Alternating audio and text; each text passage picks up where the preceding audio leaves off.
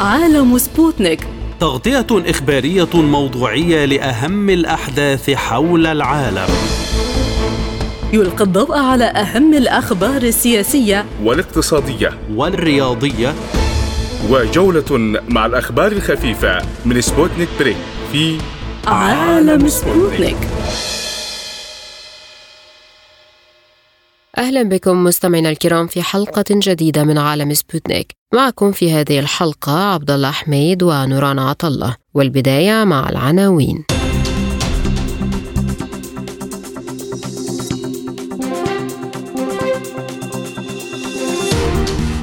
الأمم المتحدة تحذر من عواقب عدم تمديد صفقة الحبوب مع التزام روسي فقط بالصفقة قبل انتهائها بأيام. اتفاق مبدئي بين الجيش السوداني والدعم السريع في جدة بتيسير العمل الإنساني من أجل تلبية احتياجات المدنيين. إسرائيل تواصل سياسة الاغتيالات والتصعيد وسرايا القدس توجه ضربات صاروخية وتؤكد عدم التراجع أمام الاغتيالات. جماعة أنصار الله اليمنية تهدد التحالف العربي بنقل المعارك إلى عمق دول التحالف. قبل ساعات من الانتخابات التركية فرص أردوغان وكليجدار أوغلو للفوز بالرئاسة وسيناريوهات البرلمان الجديد. حذرت الأمم المتحدة من أن عدم تمديد صفقة تصدير الحبوب الأوكرانية سيؤثر سلبا على الأمن الغذائي العالمي وعلى أسعار المواد الغذائية. وقال المتحدث باسم الأمين العام للأمم المتحدة ستيفن دوجاريك خلال مؤتمر صحفي إنه من الواضح أنه في حال عدم تمديد المبادرة سيؤثر ذلك سلبا على الأمن الغذائي العالمي وأسعار المواد الغذائية. وأضاف دوغاريك أن جميع الأطراف المشاركة بشكل مباشر أو غير مباشر يجب أن تلتزم بتعهداتها. يذكر أن ممثلي روسيا وتركيا وأوكرانيا والأمم المتحدة بحثوا في إسطنبول يومي العاشر والحادي عشر من مايو الجاري مسائل تمديد صفقة تصدير الحبوب الأوكرانية وتنفيذ الجزء المتعلق بروسيا من الصفقة والخاص برفع القيود عن توريدات الحبوب والأسمدة الروسية إضافة لإدراج مسائل أمن الممر لتصدير الحبوب على أجندة المباحثات لمزيد من التفاصيل ينضم إلينا من موسكو دكتور سمير أيوب المحلل السياسي بعد التحية يعني لم يبقى سوى أيام قليلة قبل تجميد اتفاقية الحبوب فهل يمكن أن تقوم الأمم المتحدة بما وعدت به روسيا مرارا وتلزم الأطراف الأخرى بتنفيذ الجزء الخاص بتصدير المواد الروسية؟ أهلا وسهلا بكم. يعني بتقديري روسيا قامت بكل ما تمليه عليه بنود هذه الاتفاقية والتزمت بها ونفذتها بشكل واضح. لكن يبدو أن الطرف الآخر لم يلتزم بما وعد به روسيا أي ما يفيد روسيا حتى الآن لم يتم تنفيذه. لذلك الأمور أصبحت الآن أمام خيارين. إما تنفيذ كل ما وعدت به الأمم المتحدة والدول المؤثرة من أجل المساعدة على تصدير المنتجات الروسية وبالأخص يعني الأمونيا والسماد الزراعي ورفع بعض العقوبات عن البنوك التي يمكن أن تتولى دفع مستحقات ذلك أو أن روسيا يمكن أن تعمد إلى إلغاء هذه الاتفاقية وعدم الالتزام بها.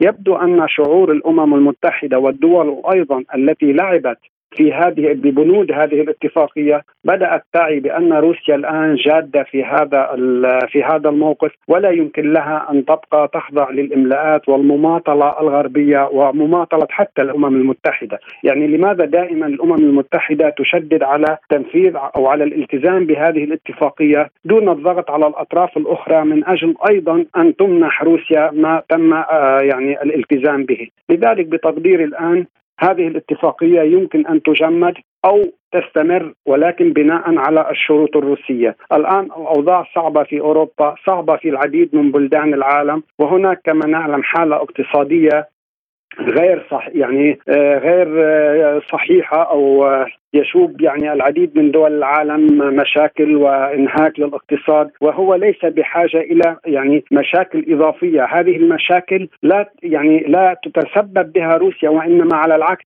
تتسبب بها الدول الأوروبية وأيضا تتسبب بها هنا أنا أضيف أن الأمم المتحدة هي مسؤولة بشكل مباشر عن هذه الاتفاقية لأنها جزء من الدول أو من الأطراف التي وقعت عليها وهي لا تقوم بواجبها. يعني حتى الآن لم تنف... لم توجه أي اتهامات مباشرة للأطراف الأخرى وإنما نلاحظ أن الضغوط دائما على روسيا واتهامها بأنها هي سبب التعطيل وهي سبب يعني عدم الالتزام. هذا يعني هدفه واحد. ويبدو أيضا أن الأمم المتحدة تشارك بهذا الهدف وهو تشويه سمعة روسيا والقول أنها هي التي تتسبب بالأزمات الاقتصادية. رغم أن هذه الاتفاقية يعني آه الذي استفاد منها بشكل كبير هي الدول الأوروبية وليست الدول الفقيرة. أذكر بأن روسيا في السابق قالت أنها مستعدة لتزويد الدول الفقيرة مجانا بكل ما تحتاجه من الأسمدة ومن مواد زراعية ومن حتى مواد غذائية. لكن يبدو أن الغرب لا يزال يستخدم سياسة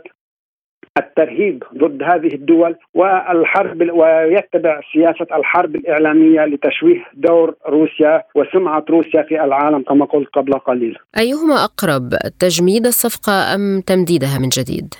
يعني رأيي الشخصي أنه هناك احتمال تجميد هذه الصفقة وخاصة أن ما يجري الآن من صراع عسكري ومن تطورات ميدانية خطيرة على جبهات القتال ينذر بأن هذه الأزمة طويلة المدى وكل الأطراف تستخدم كل ما لديها من أوراق للضغط على الطرف الآخر. لذلك نعم عندما يستخدم الغرب وتستخدم الولايات المتحدة الأمريكية وحتى الأمم المتحدة هذه الاتفاقية للضغط على روسيا أيضا روسيا لديها الإمكانيات ولديها القدرة أيضا للتصدي لهذه ال يعني ال الإشكاليات التي يحاولون جر روسيا إليها، لذلك كل ذلك موازي للجبهة العسكرية، طالما أن الجبهة العسكرية الآن مشتعلة وهي يعني في أوج اشتعالها وأوج الصراع وخاصة أن لا توجد أي بوادر لحلول هذه الأزمة أو لأي مبادرات حل سلمي وخاصة أن بريطانيا بدأت يعني كما ذكر بالأمس تزويد أوكرانيا بأسلحة وصواريخ بعيدة المدى.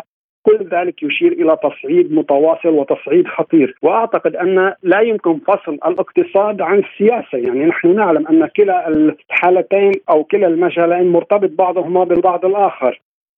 لذلك أما تسوية شاملة بتقديري أو أن الأمور ذاهبة للتصعيد على في مختلف المجالات ليس فقط يعني العسكرية وإنما الاقتصادية وفي مجال الطاقة وهناك أزمات مالية. يعني نحن أيضا لا يمكن أن نغفل المسألة يعني المشكلة المالية في الولايات المتحدة الأمريكية حيث حتى الآن لم يتم الاتفاق على يعني مدى سدود الديون الأمريكية وبأي شكل، كل ذلك مرتبط بالأزمة العالمية وهذه الأزمة العالمية يعني أيضا مرتبطة بشكل مباشر بالصراع الروسي الغربي والتي الآن ساحته أوكرانيا واتفاقية الحبوب من ضمن هذا الصراع. إذا تم تمديد الصفقة هل تكون لمدة أخرى قصيرة حتى تنفيذ كل بنودها أم لمدة أوسع؟ يعني هذا مرتبط بمدى التزام الطرف الآخر بالمطالب الروسية، في حال كان التزام كامل وشامل بالمطالب الروسية وبضمانات بتقديري يمكن أن تمدد هذه الاتفاقية ليس فقط لشهرين ويمكن لأربعة أشهر حتى لنصف عام يمكن. هذه ليست مشكلة لدى روسيا، المشكلة هو الالتزام بالاتفاقية. لذلك الأمور الآن ترتكز على بنودها وعلى مدى مصداقية الطرف الآخر في إعطاء هذه الضمانات، إذا كانت ضمانات كما قلت تقنع روسيا يمكن الاستمرار بها وحتى تجديدها وحتى إضافة يعني بنود جديدة يمكن أن تكون لمصلحة الطرفين، أما إذا شعرت روسيا بأن أيضا المماطله بأن المماطلة يمكن أن تستمر وهذه فقط يعني تبقى مراوغات غربية بتقديري لا يمكن يعني لا يمكن إبقاء هذه المعاهدة. وروسيا لا تخسر شيء في حال انسحبت منها. يعني حتى الآن روسيا لن تكسب من هذه الاتفاقية أي شيء. لذلك الخروج منها أو البقاء فيها على ما هو عليه الوضع الآن لا يفيد روسيا. لذلك الأفضل لروسيا أن تنسحب منها وتترك القرى بالملعب الآخر وتحمل كل الدول أو الأطراف الأخرى مسؤولية هذه الأزمات وما يحدث في الدول الفقيرة خاصة. لأن من يستفيد حتى الآن من هذه المبادرة هي الدول الغربية وليست الدول الفقيرة.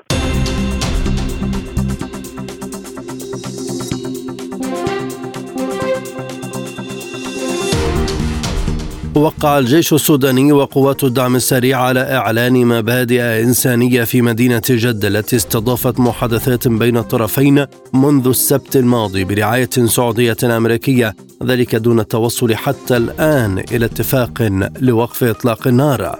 وتوصل الجيش السوداني إلى اتفاق مع قوات الدعم السريع يقضي بالتزامهما بتيسير العمل الإنساني من أجل تلبية احتياجات المدنيين بموجب القانون الدولي الإنساني وأعلن التزامهما بإعطاء الأولوية للمناقشات الهادفة إلى وقف إطلاق نار قصير المدى لتسهيل توصيل المساعدات الإنسانية الطارئة واستعادة الخدمات الأساسية وجدولة المناقشات الموسعة اللاحقة لتحقيق وقف دائم للأعمال العدائية. واتفق الطرفان على التزامهم بسيادة السودان والحفاظ على وحدته وسلامة أراضيه والامتناع عن شن أي هجوم يضر بالمدنيين والسماح لجميع المدنيين في السودان بمغارد بمغادرة مناطق الأعمال العدائية والمحاصرة. من الخرطوم ينضم إلينا الكاتب الصحفي محمد إلياس. أهلا بك سيدي الكريم. ماذا يعني هذا الاتفاق الذي يذكر صراحة أنه لم يتم الاتفاق على وقف إطلاق النار. الاتفاق هو في خطوة متقدمة لمرور المساعدات الإنسانية وهو في حد ذاته كمبادرة يمكن أن تعقبها مبادرة أخرى لإيقاف الحرب والعودة إلى مسار المفاوضات. بالتأكيد الاتفاق ليس كاملا ولكن يمكن القول أنه يؤدي إلى مرور المساعدات الإنسانية وخروج المواطنين والمدنيين من أماكن الصراع التي تشهدها الأحياء السكنية حاليا. اتفاق جدة تحدث عن بنود محددة ومسارات هدنة إنسانية ولم يتحدث عن إيقاف الحرب. الحرب الآن مستمرة منذ الفجر اليوم الآن الغاز الطيران والمدفعية التي ترد عليها القوى المضادة بالتأكيد خطوة اتفاق جدة آه، يهدف إلى إلى إيقاف الحرب ولكن هذه الهدنة التي تم التوقيع عليها بالأمس ليست كافية تحتاج إلى جلسه مشاورات أخرى إلى مفاوضات أخرى للوصول لإيقاف دائم والاتفاق حول رؤية للمرحلة المقبلة. البلاد الآن آه، دخلت في في نفق مظلم. ولايه الخرطوم تشهد حرب عصابات. لم تقف الحرب حتى الآن. خاصة أن الهدنة التي تم الإعلان عنها سابقا وتوصلت إلى خمس مرات لم يتم تنفيذها من الطرفين كيف يمكن الحفاظ على أرواح المدنيين والمعارك تدور وسط المناطق السكنية في العاصمة الخرطوم؟ هذا تحدي كبير الآن يشهده الطرفين. إذا لم اذا إذا لم يلتزم الطرفان بمرور المساعدات وخروج المدنيين إلى مناطق آمنة فإن المعارك المستمرة حاليا الآن تستهدف المواطنين والغصب الآن يستهدف المنازل ويستهدف الأماكن التجارية والمواقع الاستراتيجية. الطرفان لم يلتزمان بحسب ما, ما نراه الآن أمام عيوننا من غصب مستمر في الأحياء السكنية مطاردات طيران مستمر المضادات الارضيه شغالة. الأسلحة الفتاكه الآن تجوب في جميع أحياء ولايه الخرطوم في المناطق التي تشهد حرب منذ الأيام الماضية، البعض يتحدث عن أن الاتفاق الاتفاق سيكون بادرا لإيقاف الحرب ولكن ما نراه الآن ليس مشجعا لإيقاف هذه الحرب ما لم تتدخل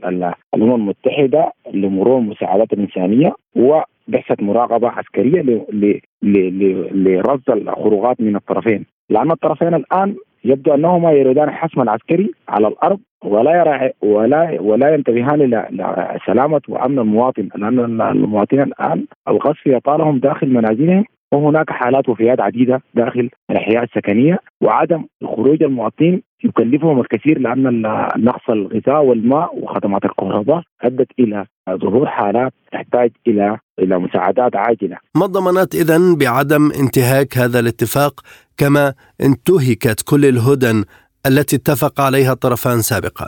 لا على أرض الواقع لا تبدو ضمانات أنه أنه هناك ضمانات من الطرفين كما أسلفت أن الطرفان يريدان الحسم العسكري والاستحواذ على المناطق الاستراتيجية ليكون كل طرف أنه يمتلك مواقع استراتيجية وأنه هو صاحب الأفضلية.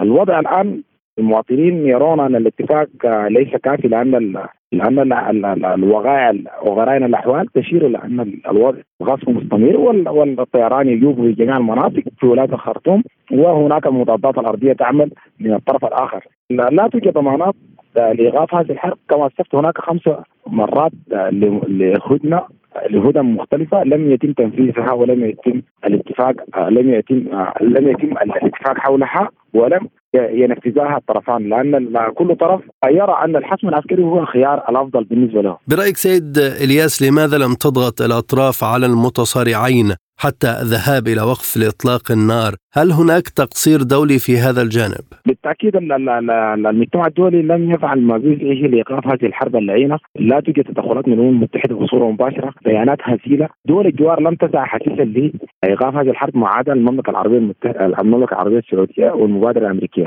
المبادرة بتاعت المملكة العربية السعودية وأمريكا هي مبادرات الفائدة في المنطقة. ولكن دول الجوار لم تسعى لإيقاف هذه الحرب. التي تدور حولها الآن والمتضرر أكبر منها المواطن السوداني. وهذه حرب عبثيه مستمرة منذ فترة وحرب عصابات وحرب مدن. الحرب العصابات وحرب المدن قد تطول ما لم يتدخل المجتمع الدولي والعقلاء لايقاف هذه الحرب اللعينة. مسألة الجلوس للتفاوض هل تشي بأنه يمكن في مرحلة ما التوافق على رؤية لإنهاء الاشتباكات؟ هي كخطوة خطوة ممتازة لأنها تصب في الاتجاه الصحيح اللي يعني يقف الطرفان للتفاوض مرة أخرى للوصول إلى صيغة لوقف شامل لإطلاق النار وللوصول إلى صيغة لدمج قوات الدعم في الجيش خاصة والرجوع إلى الاتفاق الإطاري لأن هناك مسودة الاتفاق الإطاري قد تم إكمالها وكان في انتظار التوصية الأخيرة بدمج قوات الدعم السريع في الجيش. والفترة الزمنية التي كان محدده لها 10 سنوات وتم تخفيضها إلى ست سنوات. واستمرار الجيش بانه ان الفترة تكون أعمال. وهذا بالتأكيد آه، ما لم يتدارك الطرفان والرجوع إلى الوثيقه وثيقة الاتفاق الإطاري والتوقيع عليه. آه، لن تشهد البلاد استقرار لأن الوضع الآن وضع حرب حرب المدن حرب الآن تشهدها رعاها جميع ولايات السودان والمتضرر منها المواطن السوداني.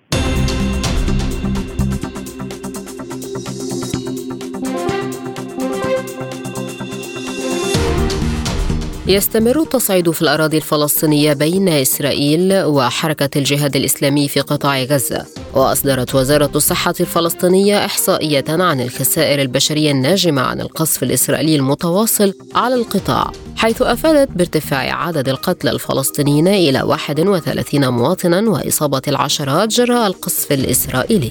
بينما أكد الجيش الإسرائيلي إطلاق 866 قذيفة صاروخية من قطاع غزة على الداخل الإسرائيلي منذ بدء العمليات العسكرية في القطاع سقط منها حوالي 163 داخل القطاع نفسه وأسفرت عن مقتل شخص وإصابة خمسة في جنوب إسرائيل. بينما تقوم مصر بجهود الوساطة بين الجانبين من أجل التوصل لوقف إطلاق النار وتهدئة الأوضاع من جديد. حول هذا الموضوع ينضم إلينا من غزة السيد نبيل دياب القيادي في حركة المبادرة الوطنية الفلسطينية. أهلا بك سيد الكريم، كيف يمكن إيقاف هذا التصعيد مع استمرار إسرائيل في اغتيال قيادات الفصائل؟ آه، اولا ليكن واضح للجميع بأن الاحتلال الإسرائيلي الذي يقوم بعدوان بربري أو همجي متواصل على شعبنا الفلسطيني هو الذي يتحمل مسؤولية هذا العدوان المتواصل سيما وأن الشعب الفلسطيني آه، يدافع عن نفسه ويقاوم آه، هذا الاحتلال الذي آه، في كل مرة يشن عدوانات بين الفينة والأخرى ويرتكب جرائم منظمة بحق شعبنا الفلسطيني. اليوم نقول أن إن أرادت الأطراف أن تضغط على على الاحتلال عليها أن تدرك على الاحتلال أن يرفع قبضته الغليظة عن عن أعناق شعبنا ولا بد بل من الضرورة أن يوقف الاحتلال جرائمه ولا ولا يجوز أن يرتكب المزيد منها سيما وأنه يقتحم يوميا بلداتنا ومدننا وقرانا في الضفة الغربية ويمعن بالقتل والقصف والتدمير لأبناء شعبنا هنا في قطاع غزة. لذلك نحن في حركة المبادرة الوطنية الفلسطينية نؤكد على أهمية إلزام هذا الاحتلال من خلال مسألتين المسألة الأولى لها علاقة بتصعيد وتيرة المقاومة وهذا حق مشروع بالمناسبة لشعبنا. والمسألة الثانية تتعلق بتوسيع آه، وشمولية المقاطعة والعزل لهذا الكيان العنصري الفاشي الذي يمعن بإجرامه ووحشيته على شعبنا الفلسطيني. أما أن يقف أو أن يطالب شعبنا الفلسطيني آه، بأن يقف مكتوف الأيدي إزاء هذه الجرائم هذا لا يجوز. ولا وليس بالعقل وليس بالمنطق ونحن نقول مرة أخرى أن الاحتلال هو الذي دائما يبادر لشن هجماته ولشن عدواناته المتكررة والأصل في الموضوع أن ينتهي هذا الإجرام وأن ينتهي هذا العدوان على شعبنا. لماذا زادت إسرائيل من الاغتيالات في صفوف قادة المقاومة وتطالب في نفس الوقت بوقف الهجمات الصاروخية؟ الاحتلال الإسرائيلي آه، على أجندته آه، عدوانات وجرائم يريد أن يرتكبها بطريقة أو بأخرى وهو آه، يريد أن وهو يريد أن يكون له حساباته بين أحزابه المختلفة وهو يريد أن يقامر آه، سياسيا آه، بالاغتيالات آه، ويريد أن يمتثل نتنياهو لمطالبة بن غفير وأحزاب اليمين المتطرفين المتشددين لا سيما بن غفير وسموتريتش الذين يبتزوا نتنياهو في تحقيق أهدافهم الخبيثة برفع وتيرة أو العودة لما يسمونه للاغتيالات. وبالمناسبة نحن نؤكد بأن الاغتيالات لأبناء شعبنا لم تتوقف بدليل أنهم آه، أنهم يغتالوا آه، أبناء شعبنا ويلاحقوا أبطال المقاومة سواء هنا في غزة أو هناك في الضفة. هم يريدوا أن يخلطوا الأوراق من جديد ويريدوا أن يعملوا على على إضعاف أو محاولة كسر إرادة الشعب الفلسطيني الذي يعلو بصوته لضرورة رحيل الاحتلال.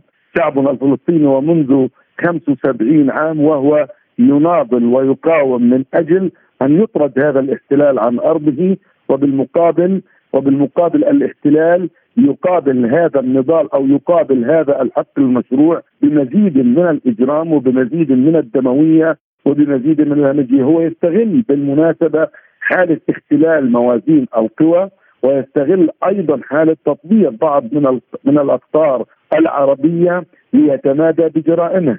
لذلك الشعب الفلسطيني يعود ليعتمد على ذاته وأقصد هنا بالمقاومة وبالنضال حتى يصد هذا العدوان ويدافع عن نفسه. لا يجوز أو ليس من المعقول أن آه، يوغل الاحتلال على دم على دم أبناء شعبنا ويقتل أطفاله ونساءه.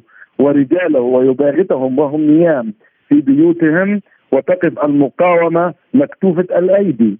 هذا لا يجوز بالمنطق بالمنطق ولا بالعقل. وبالمقابل فإن سياسة الاغتيال هي سياسة محرمة وهي تتجاوز كل الخطوط الحمراء. لذلك نقول أن المجتمع الدولي الذي يصمت عن هذه الجرائم إن أرادوا آه، مثل ما سمعنا بطريقة أو بأخرى بعض الأصوات تقول أن على الطرفين احترام قواعد القانون الدولي والقانون الدولي الإنساني هذا ليس بالمنطق. نحن نقول ليس هناك طرفين. هناك طرف معتدي هو الاحتلال الإسرائيلي وهناك ضحية أو طرف الضحية هو الشعب الفلسطيني. لذلك نقول إن أرادت هذه الأصوات خاصة الهيئات الدولية والاتحاد الأوروبي وغيرها من المؤسسات الدولية الحقوقية والقانونية.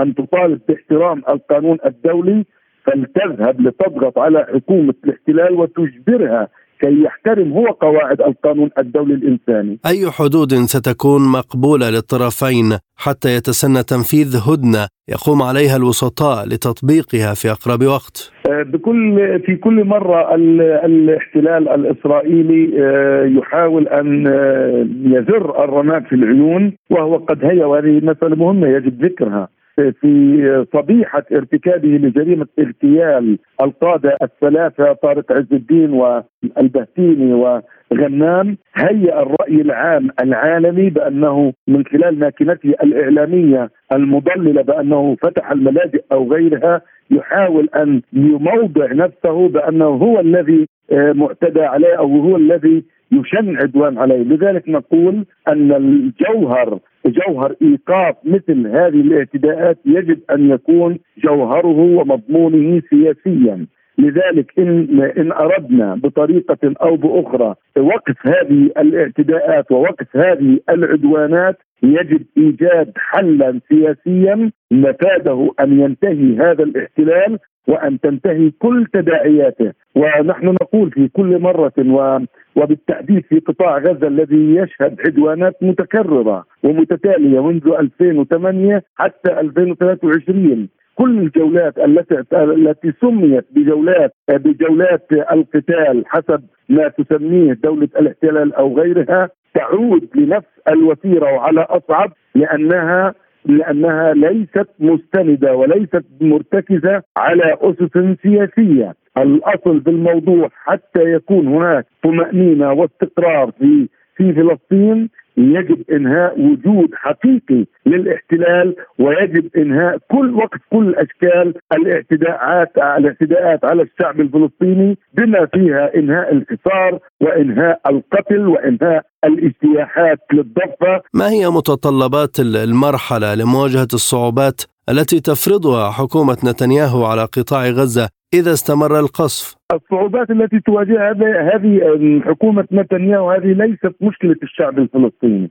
هو إن أراد أن يرضي أطراف اليمين أو أقطاب حكومته الفاشية العنصرية عليه أن يعيد حساباته تماما وعليه أن يدرك أنه لا يجازف بأن ولا يقامر سياسيا على الدم الفلسطيني. لذلك نقول في هذه المرحلة الذي يجب أن يتراجع عن الخطوات التي يقوم بها هو نتنياهو المطلوب حتى تعود الأمور إلى طبيعتها في فلسطين أن يتراجع هذا الاحتلال عن سفكه لدماء الأبرياء وعدواناته المتكررة، لا يجوز أن يطالب الشعب الفلسطيني أو يتم تطويع الشعب الفلسطيني بالحديد والنار أو بالقتل، نحن ندرك تماما بأن هذا القتل هدفه خبيث جاء به نتنياهو وسموتريتش وبن غفير هم يحاولوا ثني ذراع الشعب الفلسطيني وكسر إرادته. لذلك نقول أن الشعب الفلسطيني هو الآن في أكثر صلابة بالموقف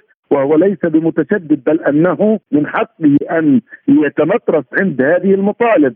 وهذه أدنى الحقوق عندما يطالب الشعب الفلسطيني بالإفراج عن جثامين الشهداء المحجوزه لدى سلطات الاحتلال. هذا أدنى الحقوق خاصة باسمان الشهيد الذي اغتيل في سجون الاحتلال خضر عدنان. وعندما يطالب الشعب الفلسطيني بوقف سياسات سياسة الاغتيالات أيضا هذا بالحد الأدنى من المطالب. ومرة أخرى نقول أخي الكريم إذا اراد أو إذا أرادت الأطراف التي تتدخل لصالح اعمال ما يسمونه وقف إطلاق النار أو تهدئة أو هدنة عليهم إيجاد حلا سياسيا إلى جانب ما ما يسمونه وقف لإطلاق النار. لذلك مرة أخرى نقول حتى وإن هدأت جولة التصعيد الحالية مثل ما في كل مرة تبقى الأمور كما تسمى دائما بأنه جمر تحت الرماد كلما حركت هذا الرماد تحرك الجمر واشتعل من جديد لذلك نحن نقول بملء الفيه الأصل في الموضوع إيجاد حل سياسي مفاده رحيل الاحتلال وإنهاء وجوده في فلسطين.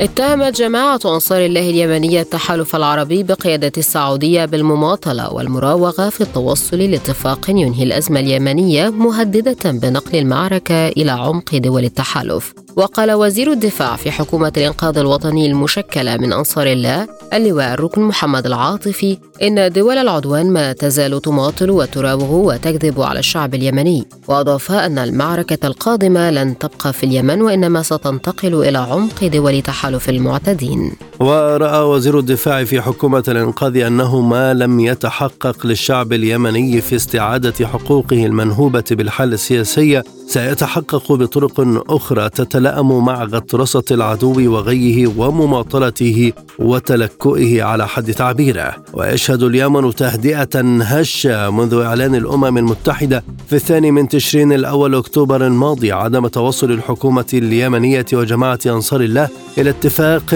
لتمديد وتوسيع الهدنة إلا أن وفدا سعوديا قام بزيارة صنعاء بوساطة عمانية وأجرى مباحثات تهدف إلى إنهاء الأزمة برمتها والتوصل إلى حل سياسي. حول هذا الموضوع ينضم إلينا من القاهرة الكاتب والمحلل السياسي اليمني الدكتور محمد سقاف الكاف. أهلا بك دكتور لماذا يأتي هذا التحذير من أنصار الله في هذا التوقيت؟ طبعا بقاء الوضع على ما هو عليه من الهدنات المطولة على المدى البعيد ليس في مصلحة أي طرف.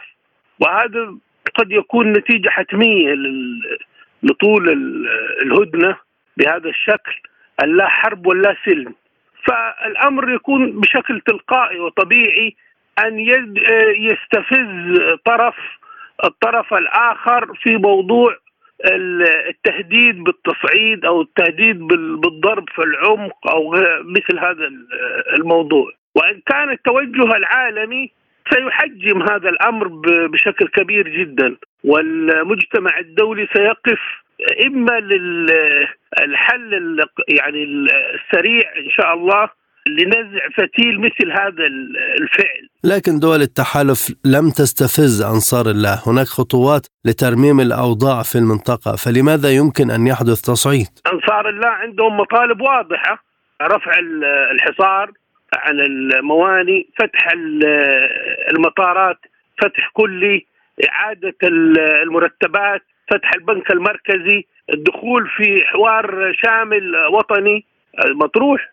فإذا لم يحصل هذا من الطرف الآخر فسيكون الأمر حتمي للضرب لأنه بقاء وضعهم في غليان البقاء بهذا الشكل محليا. ما أسباب الطرف الآخر المتمثل في التحالف لعدم التنسيق مع أنصار الله كما ذكرتم هو حصلت مبادرة في شهر رمضان بوساطة عمانية ودخول وفد سعودي يرأسه السفير محمد الجابر إلى صنعاء وكان يعني نوع فيها كان من التفاؤل وهم وعدوا أيضا بالمعاودة يعني ويظهر إنه هذا في كأنه مسألة الجمود من الطرف السعودي سبب فيه هو الموضوع ما يخص الولايات المتحدة الأمريكية.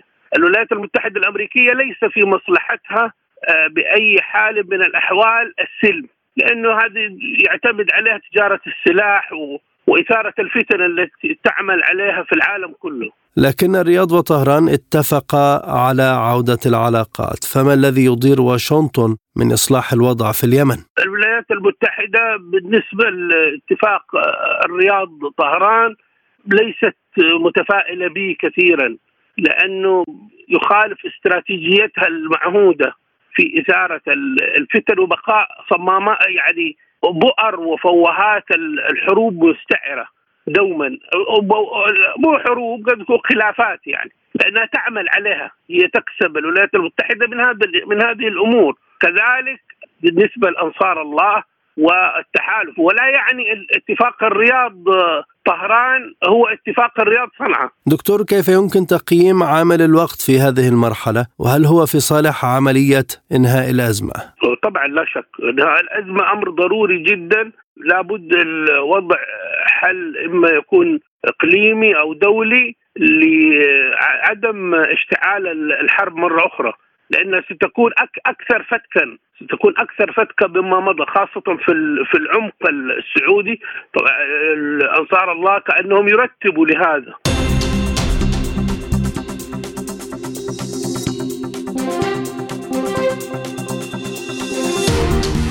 ساعات وتنطلق الانتخابات الرئاسية والبرلمانية في تركيا والتي يترقبها العالم بعد أن توحدت بشكل كبير القوى المعارضة للرئيس رجب طيب أردوغان وحزبه الحاكم العدالة والتنمية وهو ما يؤدي إلى منافسة كبيرة في هذه الانتخابات. وقبل أيام قليلة انسحب مرشح انتخابات رئاسة تركيا محرم إنجي وطالب أنصاره بالتصويت لصالح المنافس الرئيسي لأردوغان وهو كليكدار أوغلو. ودعا إنجي الناخبين الأتراك إلى التصويت لفائدة حزبه حزب البلد من أجل دخول البرلمان.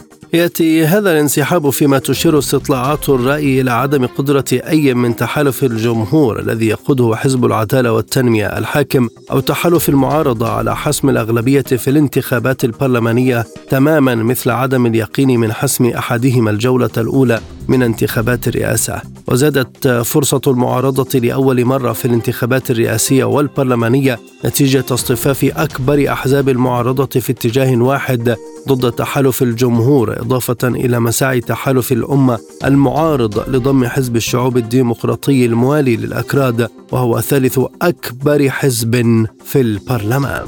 للمزيد من التفاصيل ينضم إلينا من إسطنبول المحلل السياسي محمود علوش. بعد التحية يعني ما هي فرص أردوغان وهل هناك منافسة قوية متوقعة من كليكدار أوغلو؟ آه هذه الانتخابات صعبة جدا على رئيس رجب طيب لعدة أسباب منها أن الأوضاع الداخلية الظروف الداخلية هي ظروف لم تكن أو غير مسبوقة على الأقل خلال فترة حكم أردوغان آه، من وضع اقتصادي تضخم تداعيات الزلزال وثانيا لأن المعارضة تقدم آه، بشكل غير مسبوق آه، جبهة موحدة ضد الرئيس إردوغان في هذه الانتخابات.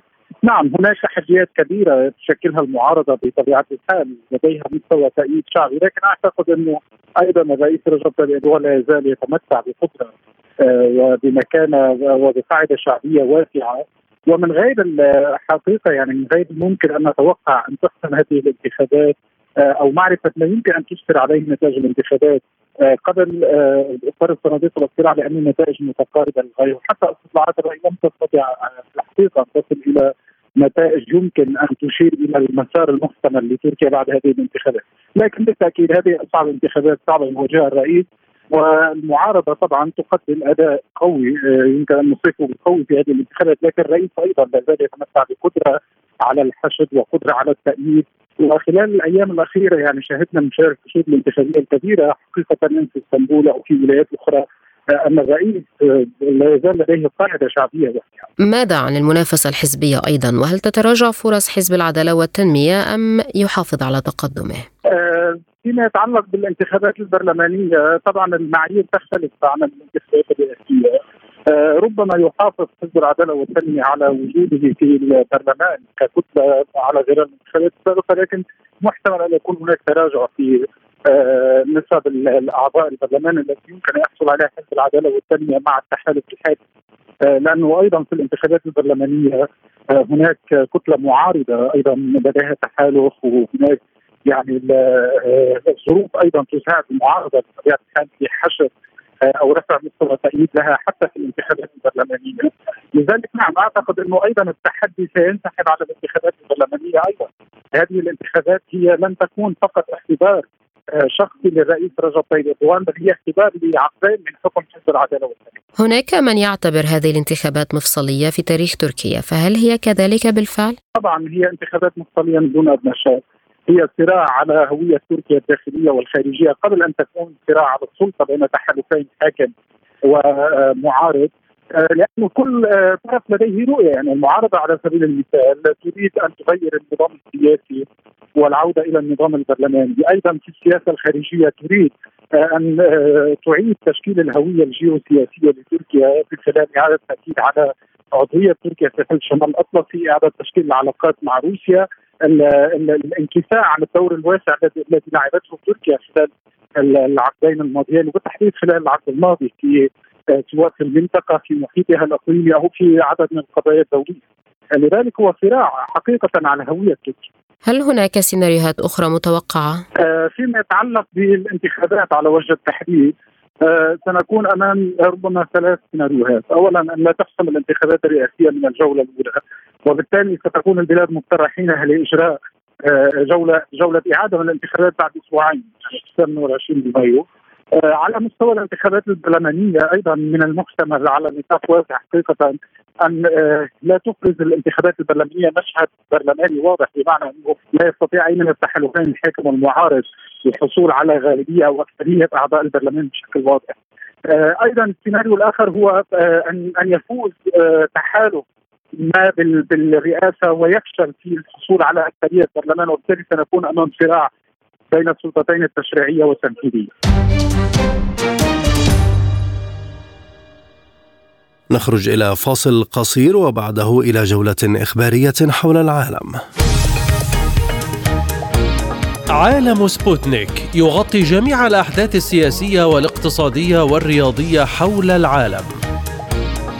على مدار ساعة تتابعون عالم سبوتنيك مع أهم خبراء التحليل السياسي والاقتصادي. نقترب معكم في متابعة دقيقة من القضايا السياسية والاقتصادية، كما نستعرض أهم الأخبار الرياضية والفنية والبيئية. انتظروا عالم سبوتنيك أيام الجمعة والسبت والأحد من كل أسبوع.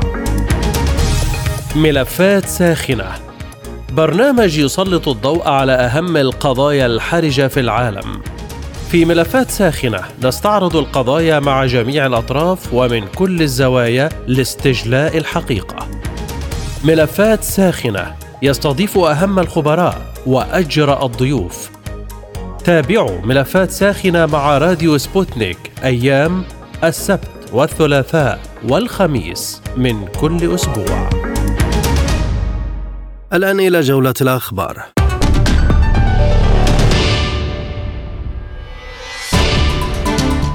صرح وزير الخارجية الروسي سيرجي لافروف أنه يتم تنفيذ العملية الروسية الخاصة في أوكرانيا وفقا لمادة في ميثاق الأمم المتحدة وأن موسكو قد أخطرت مجلس الأمن الدولي بذلك. وقال لافروف في حديث بمنتدى سان بطرسبرغ القانوني الدولي أنه يتم تنفيذ العملية العسكرية الخاصة على أساس المادة الحادية والخمسين من ميثاق الأمم المتحدة التي تنص على الحق في الدفاع الفردي والجماعي عن النفس الشيء الذي تم إخطار مجلس الأمن الدولي به على الفور اعتبر لافروف أن الغرب ينتهك علانية قواعد العدالة الدولية فيما يتعلق بروسيا. أعلن مدير المركز الصحفي لقوات تجمع فوستوك الروسية ألكسندر غوردييف بأن الجيش الروسي تمكن من إسقاط ثلاث طائرات مسيرة أوكرانية وأربع طائرات بدون طيار انتحارية على محور زابوروجيه. وأوضح غوردييف أن وسائل الدفاع الجوي والحرب الإلكترونية ونيران الأسلحة الخفيفة أسقطت ثلاث طائرات مسيرة وأربع طائرات بدون طيار انتحارية وتابع غوردييف قوله تم تدمير نقطة انتشار مؤقتة للعدو على محور زابوروجيه في منطقة بلدة بولتوفكا بنيران قذائف المدفعية وفي منطقة جولياي بولي دمر طاقم المدفعية ذاتية الدفع طاقم هاون أوكراني. وأردف مدير المركز الصحفي لقوات تجمع فوستوك أن الطائرات المسيرة الروسية دمرت سيارة مدرعة أوكرانية كازاك في منطقة مالايا توكوماتشكا وشاحنتين صغيرتين للعدو في منطقة نوفداليونكوفكا كشف مقاتل ضمن القوات المسلحة الروسية أن القوات الأوكرانية لن تتمكن من عبور نهر دينينبر في حال بدأت هجوما عسكريا. قال العسكري الروسي الذي يقاتل على محور مقاطعة إن القوات الروسية على علم بالهجوم وأن الطريقة الوحيدة التي يمكن للقوات المسلحة الأوكرانية أن تهاجم هي من خلال عبور النهر معتبرا أنه حتى لو وصلت بعض القوات إلى الشاطئ فلن يقاتلوا وأعلنت وزارة الدفاع الروسية أن الوضع العام في منطقة العملية العسكرية الخاصة تحت السيطرة. أعلن مفوض الشؤون الخارجية في الاتحاد الأوروبي جوزيف بوريل عن استعداد أوروبا للتفاعل الجاد مع الصين لبحث تسوية الصراع الأوكراني. وشدد وزراء خارجية دول الاتحاد الأوروبي على استعداد الاتحاد للتعامل بجدية مع بكين بشأن النزاع في أوكرانيا بالرغم من دعمها من قبل موسكو. وقال بوريل إن الاتحاد الأوروبي يرحب بكل الخطوات الإيجابية التي تتخذها الصين لإيجاد حل معتبرا أن دول الاتحاد الأوروبي يجب ألا تسعى إلى عرقلة القوى المتنامية للدول النامية ملمحا إلى عدم رغبة الدول الأعضاء في قبول نهج أمريكي أكثر صرامة تجاه الصين. أعلنت الصين أن مبعوثها الخاص لشؤون أوراسيا ليهوي سيبدأ جولة تشمل أوكرانيا وروسيا وعددا من الدول الأوروبية لإجراء مناقشات تهدف إلى إيجاد حل سياسي للأزمة الأوكرانية. وقال المتحدث باسم وزارة الخارجية الصينية في مؤتمر صحفي دوري أنه اعتبارا من الخامس عشر من مايو سيزور ممثل خاص للحكومة الصينية للشؤون الأوراسية أوكرانيا وبولندا وفرنسا وألمانيا وروسيا للتواصل مع جميع الأطراف بشأن التسوية السياسية للأزمة الأوكرانية. أكد وزير الخارجية السعودي الأمير فيصل بن فرحان أن التوقيع على الاتفاق المبدئي الأولي بين الجيش السوداني وقوات الدعم السريع في جدة يشكل خطوة أولى ستتبعها خطوات أخرى. وقال بن فرحان إن المحادثات التي تمت وإعلان الالتزام بحماية المدنيين يأتي كخطوة أولى وستتبعها خطوات أخرى. وأضاف أن الأهم في المحادثات التي تمت بجدة بين المكونين العسكريين هو الالتزام بما تم الاتفاق عليه. كما شدد وزير الخارجية السعودي على أن المملكة ستعمل حتى يعود الأمن والاستقرار إلى السودان. حثت الآلية الثلاثية المتمثلة في الأمم المتحدة والاتحاد الأفريقي والهيئة الحكومية الدولية المعنية بالتنمية الإيجاد الجيش السوداني وقوات الدعم السريع على تنفيذ الاتفاق المبدئي المعني بحماية المدنيين في السودان الموقع بينهما في مدينة جدة السعودية. ورحبت الآلية الثلاثية في بيان بتوقيع إعلان الالتزام بحماية المدنيين في السودان من قبل طرفي الصراع واعتبرت أن هذه خطوة مهمة نحو التخفيف من المعاناة الإنسانية وحماية حياة وكرامة المدنيين في البلاد. ودعت الجيش وقوات الدعم السريع لإعطاء تعليمات واضحة لا لبس فيها إلى قواتهم للتقيد بإعلان الالتزام بحماية المدنيين وتسهيل المرور الآمن للمساعدات الإنسانية واستعادة الخدمات الأساسية والانسحاب من المستشفيات والعيادات والدفن اللائق المحترم للموتى. أكد مجلس الأمة الجزائري رفضه واستهجانه لتدخل البرلمان الأوروبي في الشؤون الداخلية للجزائر. وجاء في البيان الصادر عن البرلمان الجزائري عقب تصويت الاتحاد الأوروبي على قرار يدين انتهاكات حقوق الإنسان في الجزائر. إن مكتب مجلس الأمة برئاسة السيد صالح فجال رئيس مجلس الأمة يعرب عن مطلق رفضه واستهجانه للسقوط المتكرر لمؤسسة البرلمان الأوروبي التي أطلت دون ما خجل ببيان مبتور فيه مغالطات فظيعة متكئة ومتلفعة بمبادئ القانون الدولي وهو في واقع الأمر لم يكن ذلك إلا غطاء والمبادئ الأخلاقية إلا ذريعة ويعتبر هذا الانحلال والانزلاق الخطير تدخلا متواترا مردودا عليه وتماديا في التدخل في الشؤون الداخلية لدولة ذات سيادة. وأضاف البيان لقد أضحى البرلمان الأوروبي مؤسسة اعتادت الإبحار في سياسة التعالي والاستعلاء تدعو لحقوق الإنسان في دول بذاتها وتغتالها في أخرى مستمرون معكم وهذه تذكرة بأهم ما جاء في عالم سبوتنيك من عناوين.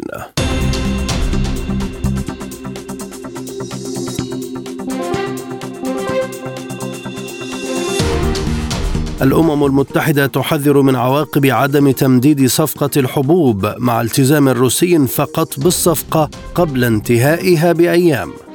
اتفاق مبدئي بين الجيش السوداني والدعم السريع في جدة بتيسير العمل الإنساني من أجل تلبية احتياجات المدنيين. إسرائيل تواصل سياسة الاغتيالات والتصعيد وسرايا القدس توجه ضربات صاروخية وتؤكد عدم التراجع أمام الاغتيالات. جماعة أنصار الله اليمنية تهدد التحالف العربي بنقل المعارك إلى عمق دول التحالف. قبل ساعات من الانتخابات التركية فرص أردوغان وقريقدار أوغلو للفوز بالرئاسة وسيناريوهات البرلمان الجديد. الآن إلى مجموعة من الأخبار الاقتصادية.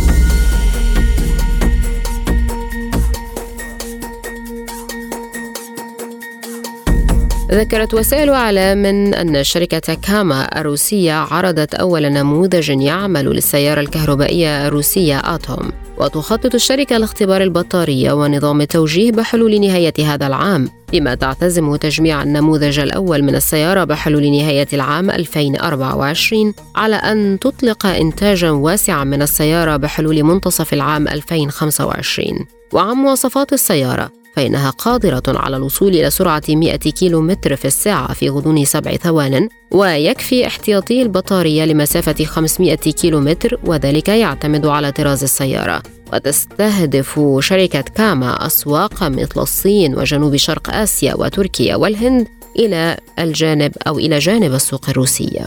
صرح المتحدث الرسمي لوزارة الطاقة والموارد المائية الإيرانية فيروز قاسم زاد بأن زيارة وزير الطاقة الإيراني علي أكبر محربيان إلى العراق في الأيام الأخيرة ساعدت في تفعيل نشاط اللجنة المشتركة في مجال قضايا المياه. وقال زاد إن اللجنة كانت متوقفة منذ عشر سنوات وتم تفعيلها لمتابعة وتسيير قضايا المياه بين البلدين بشكل جيد وأسرع. وأضاف أن التعاون الجيد من قبل الحكومة العراقية الجديدة لتشكيل إجراءات مهمة في قضايا المياه هو بادرة خير وأمل لحل الكثير من القضايا العالقة في العلاقات المائية مع العراق. وأعلن زاد تفعيل اللجنة بعد الاجتماعات والمفاوضات التي عقدت في حكومة رئيس مع المسؤولين العراقيين وحضور وزير الطاقة الإيراني أخيرا في مؤتمر بغداد. انخفضت أسعار النفط في تعاملات الجمعة في ظل مخاوف الأسواق بشأن الطلب على الخام وتتجه أسعار الذهب الأسود نحو تسجيل خسائر أسبوعية.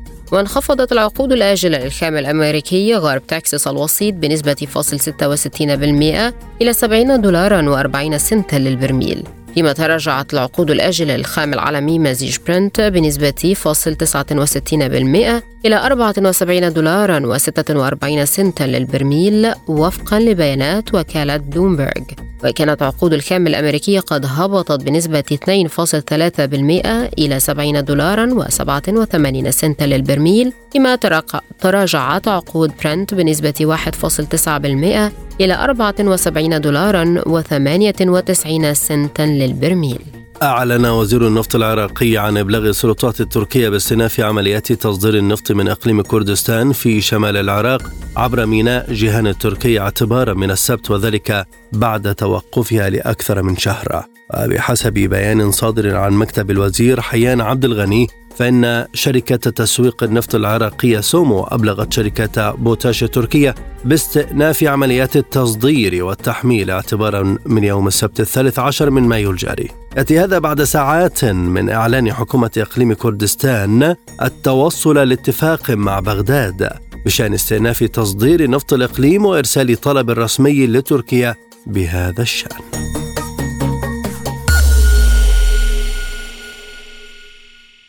الآن إلى أخبار الرياضة. انتزع يوفنتوس الإيطالي تعادلا قاتلا أمام ضيف إشبيلية الإسباني بنتيجة واحد واحد على ملعب إلينز ستاديوم في ذهاب نصف نهائي الدوري الأوروبي.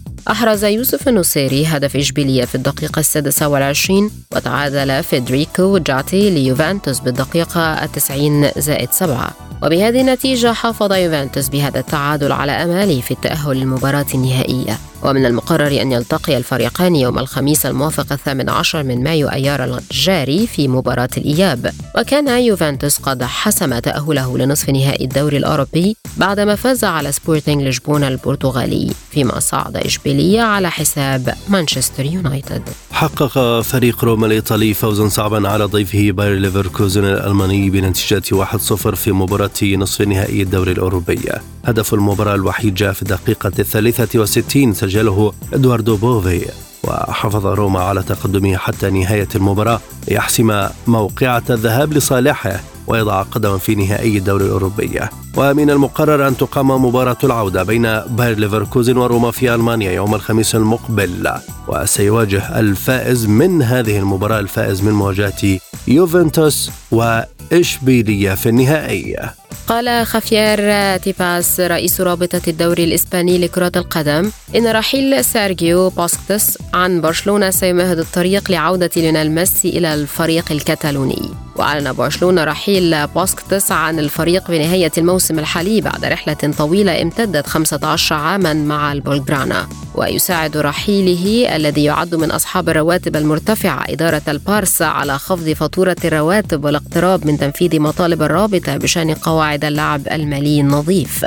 ويسعى برشلونة الذي اقترب للغاية من حسم لقب الدوري الإسباني لعودة لاعبه التاريخي ليونيل ميسي الذي ينتهي تعاقده. مع باريس سان جيرمان الفرنسي الثلاثين من يونيو المقبل. وأضاف تيباس أن رحيل بوسكيتس هو الخطوة الأولى في الطريق لعودة ميسي لبرشلونة ولكن وضع النادي الاقتصادي هو من سيحدد ذلك.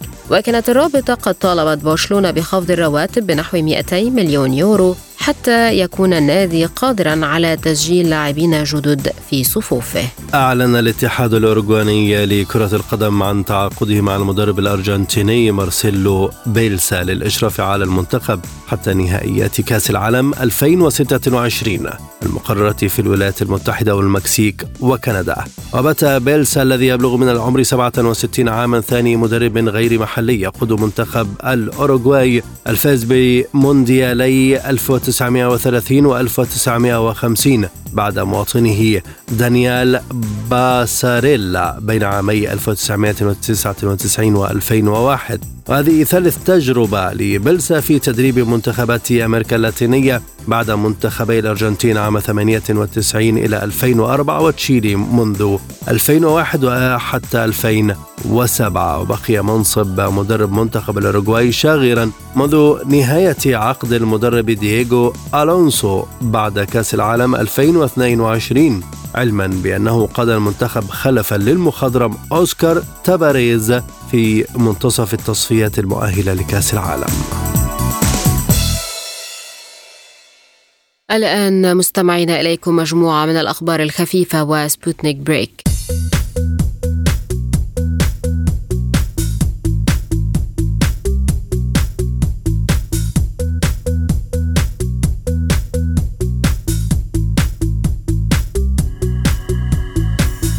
منع اتحاد البث الأوروبي الرئيس الأوكراني فلاديمير زيلينسكي من إلقاء كلمة موجهة للجمهور في ختام مسابقة الأغنية الأوروبية خوفا من تسييس المسابقة. وقال اتحاد البث الأوروبي وهو تحالف يضم أكثر من 100 مؤسسة بث ويشرف على مسابقة الأغنية الأوروبية إنه للأسف لا يمكن قبول طلب زيلينسكي بمخاطبة الجمهور في مسابقة الأغنية الأوروبية لأنه سيكون مخالفا لقواعد المسابقة. وأضاف الاتحاد في بيان أن مسابقة الأغنية الأوروبية هي عرض ترفيهي دولي تخضع لقواعد ومبادئ صارمة كما أن الطبيعة غير السياسية للحدث تعد أحد الأركان الأساسية للمسابقة. وهذا المبدأ يحظر إمكانية الإدلاء ببيانات سياسية أو تصريحات مماثلة كجزء من المسابقة.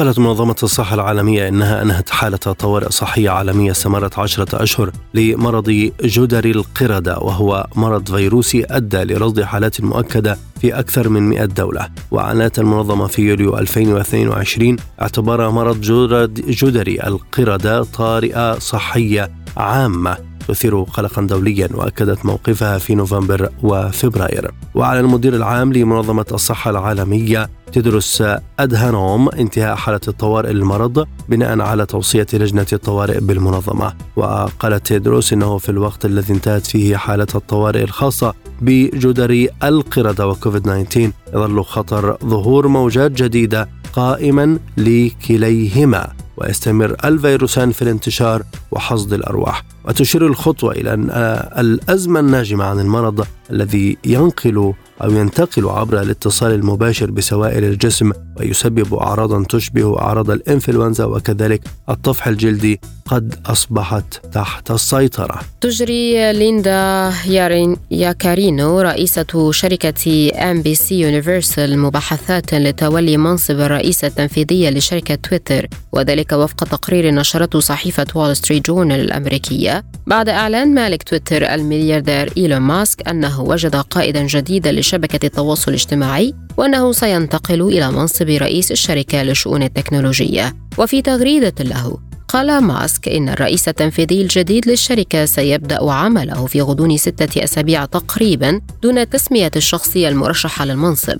انضمت ياكارينو إلى شركة أن بي سي يونيفرسال في عام 2011 بعد قضائها ما يقرب من عقدين من الزمن في شركة تيرنر برودكاستنج وساهمت في إطلاق خدمة البث المدعومة بالإعلانات بيكوك بالإضافة إلى إشرافها على أنشطة البث الحي مثل بطولة كرة القدم الوطنية سوبر بول والألعاب الأولمبية. في الختام إليكم تذكرة بأهم ما جاء في عالم سبوتنيك.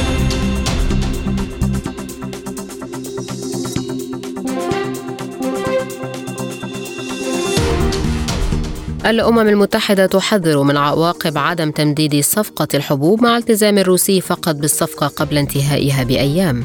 اتفاق مبدئي بين الجيش السوداني والدعم السريع في جدة بتيسير العمل الإنساني من أجل تلبية احتياجات المدنيين. إسرائيل تواصل سياسة الاغتيالات والتصعيد وسرايا القدس توجه ضربات صاروخية وتؤكد عدم التراجع أمام الاغتيالات. جماعة أنصار الله اليمنية تهدد التحالف العربي بنقل المعارك إلى عمق دول التحالف. قبل ساعات من الانتخابات التركية فرص إردوغان وكليكدار أوغلو للفوز بالرئاسة وسيناريوهات البرلمان الجديد. وفي أخبار الاقتصاد شركة كاما الروسية تعرض أول نموذج يعمل للسيارة الكهربائية الروسية أتوم. ورياضيا يوفنتوس يقتنص تعادلا مثيرا أمام إشبيلية وروما يفوز على ليفركوزن بهدف وحيد في نصف نهائي الدوري الأوروبي لكرة القدم. للمزيد زوروا موقعنا سبوتنيك إلى اللقاء.